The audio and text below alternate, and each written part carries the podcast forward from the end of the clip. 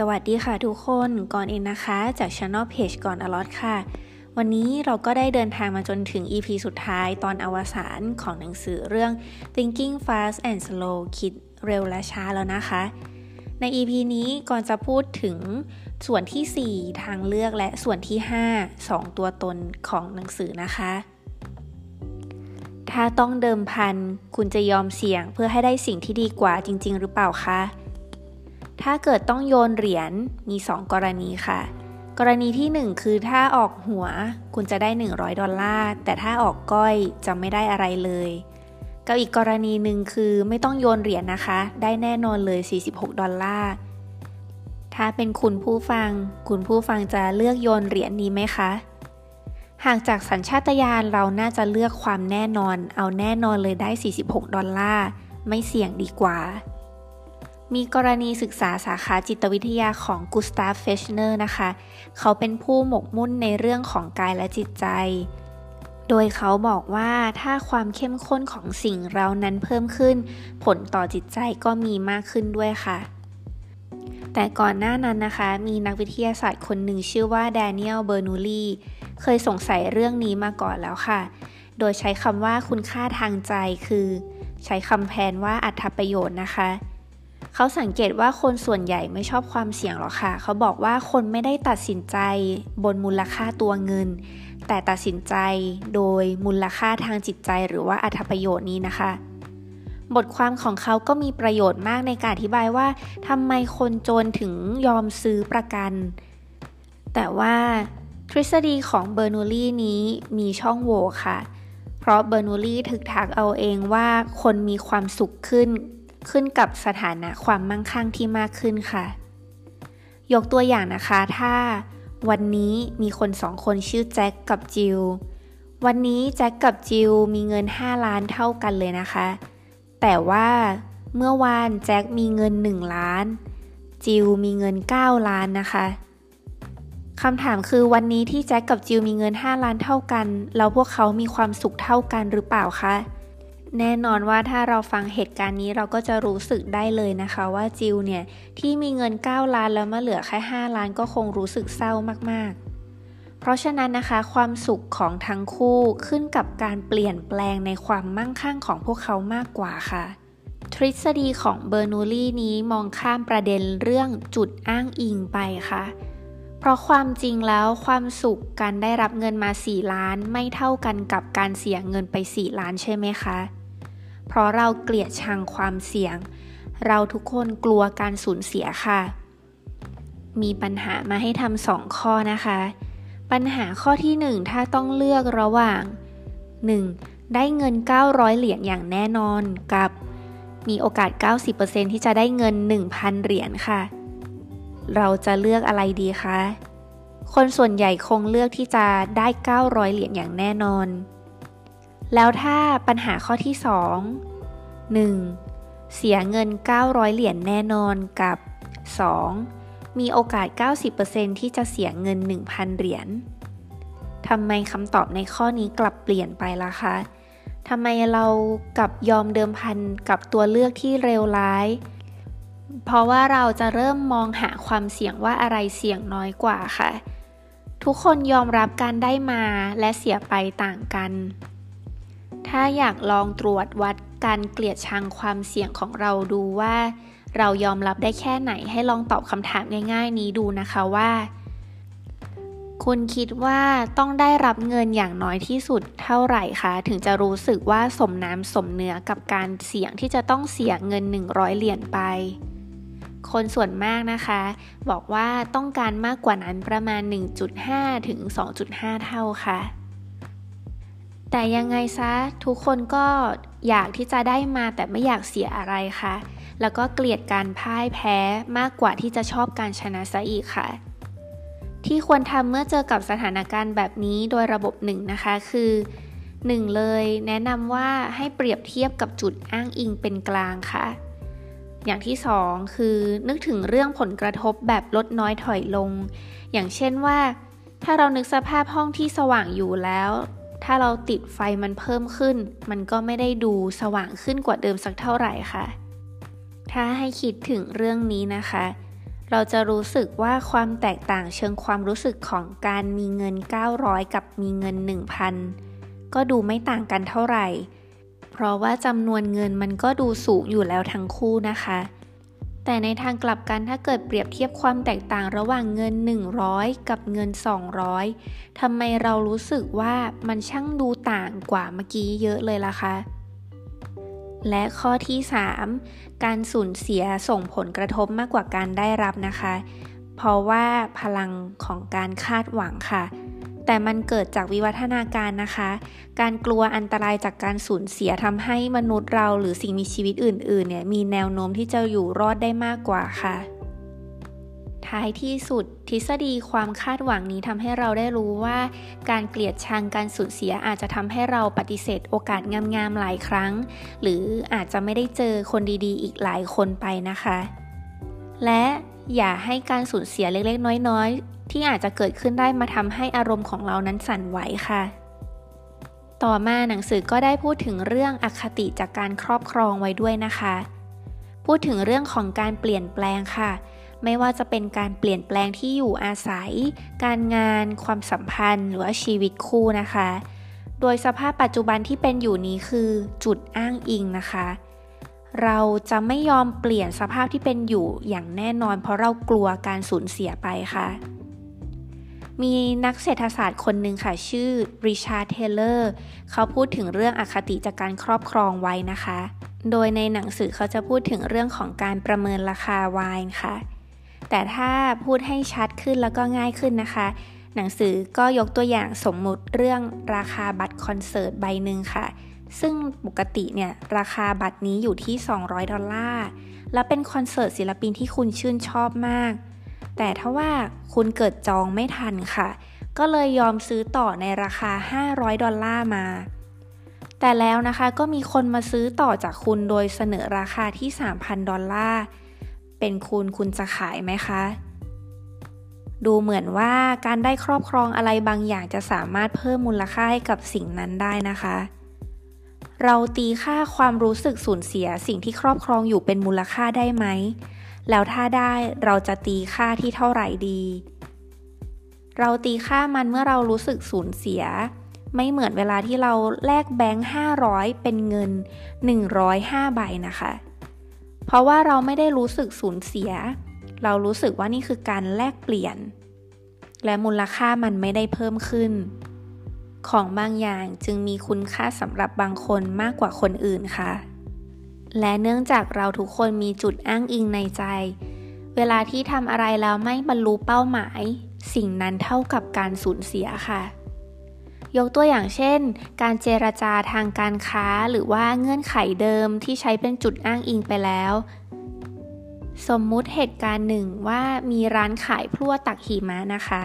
จะขายพลั่วนี้ในราคา 15 เหรียญมาโดยตลอด วันหนึ่งค่ะ เกิดพายุหิมะเข้า ร้านนี้ก็เลยขึ้นราคาเป็น 20 ดอลลาร์นะคะ คิดว่าร้านนี้ยุติธรรมไหม จริงๆ ถ้าพูดถึงตามแนวคิดเศรษฐศาสตร์นะคะ ถือว่าการกระทำนี้เหมาะสมค่ะเพราะเขาขึ้นราคาตามความต้องการที่เพิ่มขึ้น แต่คนส่วนมาก 80%มองว่าเรื่องนี้เป็นเรื่องไม่ยุติธรรมและเอาเปรียบ เพราะว่าทุกคนใช้ราคาเดิมเป็นจุดอ้างอิงค่ะ ลูกค้าเนี่ยรู้สึกได้ถึงการสูญเสีย ยิ่งผลลัพธ์ไหนดูเป็นไปได้มากที่สุด อันที่จริงเราควรจะให้น้ำหนักกับสิ่งนั้นให้มากนะคะ แต่บางครั้งเรากลับไม่ทำแบบนั้นค่ะถ้าสมมุติว่าโชคร้ายเกิดอุบัติเหตุอย่างหนึ่งที่จำเป็นจะต้องเข้าทำการผ่าตัดนะคะ คุณหมอก็เดินมาชี้แจงความเสี่ยงให้ฟังว่า มีโอกาส 5%ที่อาจจะถูกตัดแขนขาได้ เรา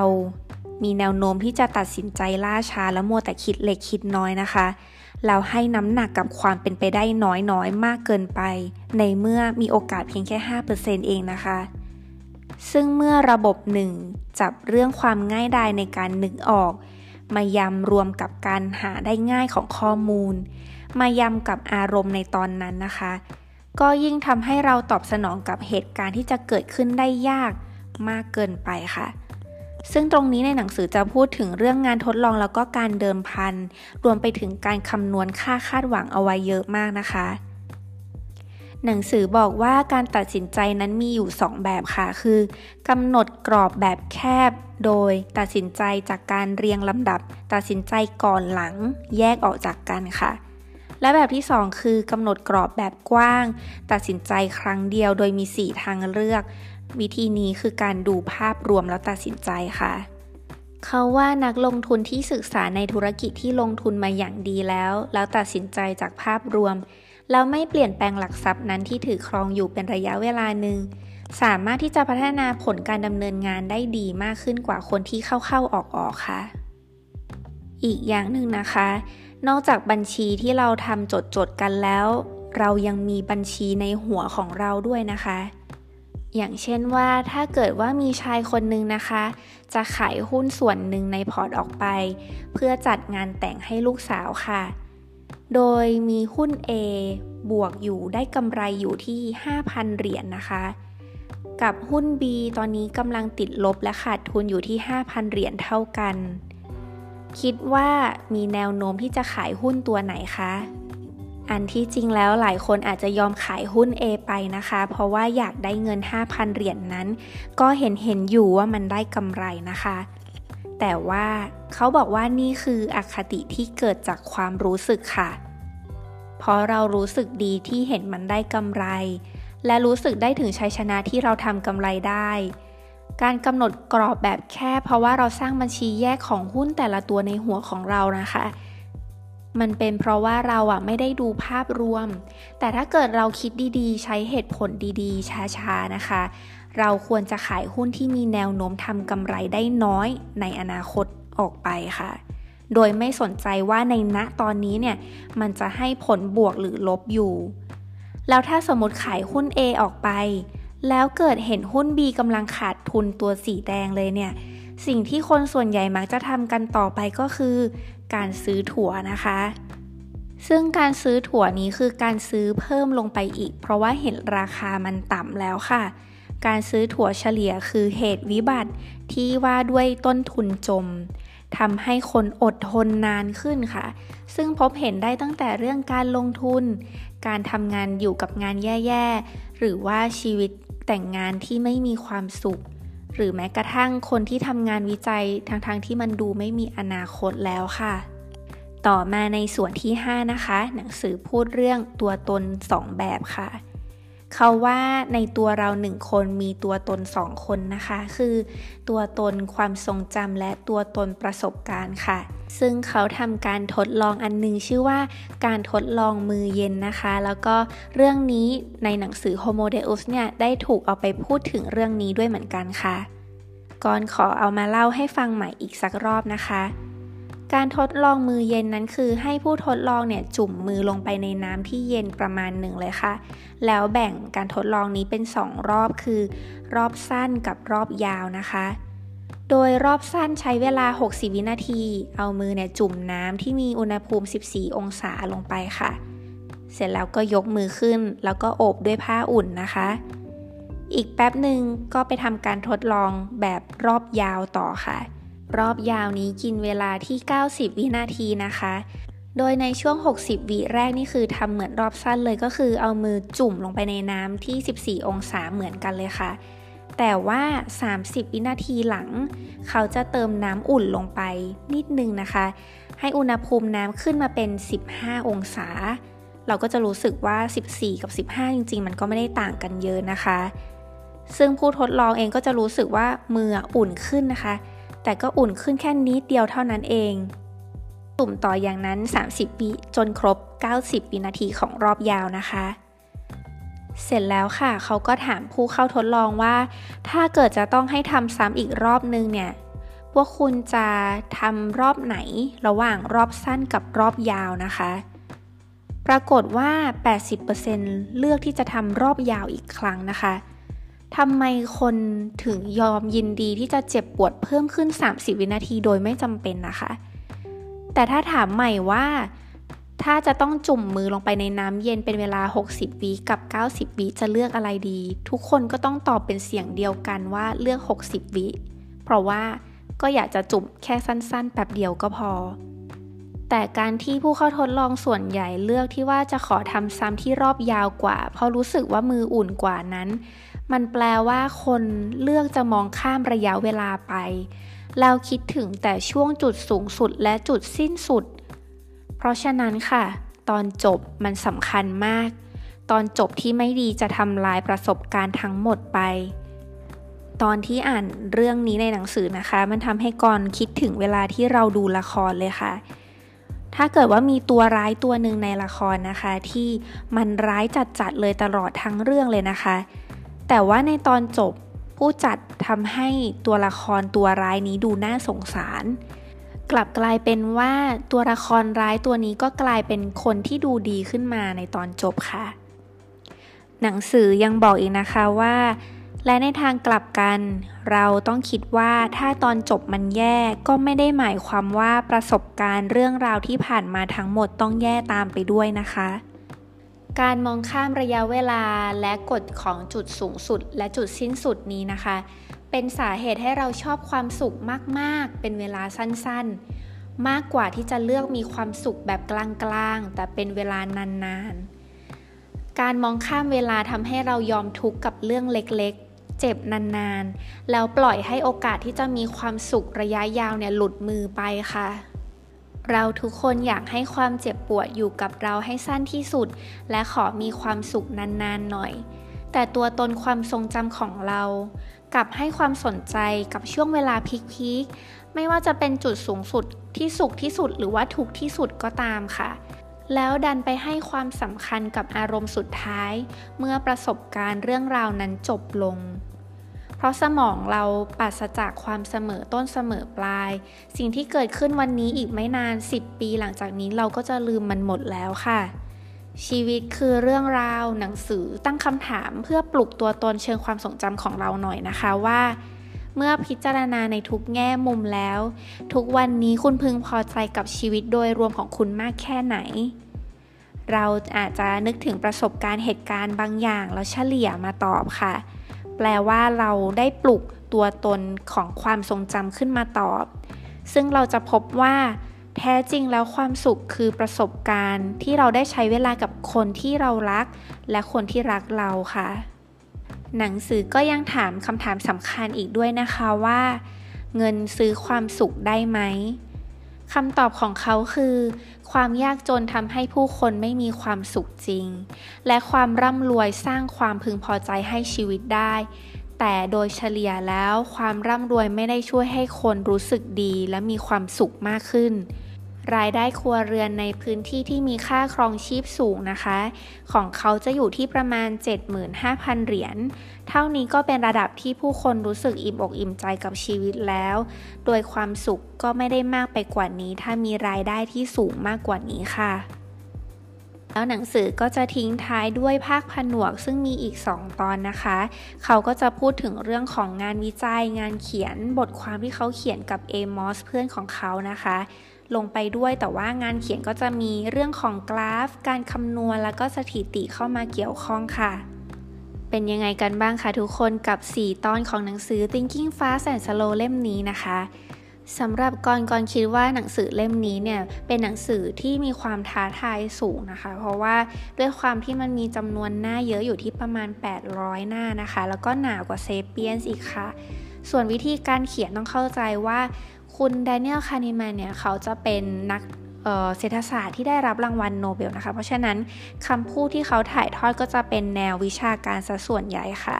แต่โดยเล่มนี้เนี่ยกรหยิบมาเป็นเล่มที่แปลไทยมาแล้วนะคะ เพราะฉะนั้นคนที่อ่านแบบเป็นต้นฉบับภาษาอังกฤษนี่โหต้องยกนิ้วให้เขาเลยค่ะและด้วยความที่ตัวหนังสือนะคะ เขาจะมีแบบเป็นบททดสอบแล้วก็เป็นงานวิจัย ที่ทำสถิติมาให้เราอ่านนะคะ เพราะฉะนั้นการที่จะต้องอ่านสถิติกับตัวเลขอันนี้เราจะต้องโฟกัสกับหนังสือมากนะคะ ซึ่งก่อนคิดว่ามันใช้พลังงานในการอ่านประมาณหนึ่งเลยค่ะ สำหรับความคุ้มค่าในการอ่านหนังสือเล่มนี้นะคะกรคงต้องให้ 5 ดาวเลยนะคะ เพราะว่าเป็นหนังสือแนวจิตวิทยาพฤติกรรมเนี่ย ซึ่งเขาจะมีความเชื่อมโยงในเรื่องของการตัดสินใจของเราด้วยรวมไปถึงสามารถนำไปใช้ในเรื่องของเศรษฐศาสตร์การลงทุนได้นะคะ แล้วมันสามารถเอาไปประยุกต์กับชีวิตได้ในหลาย ๆ เรื่องเลยทีเดียวค่ะ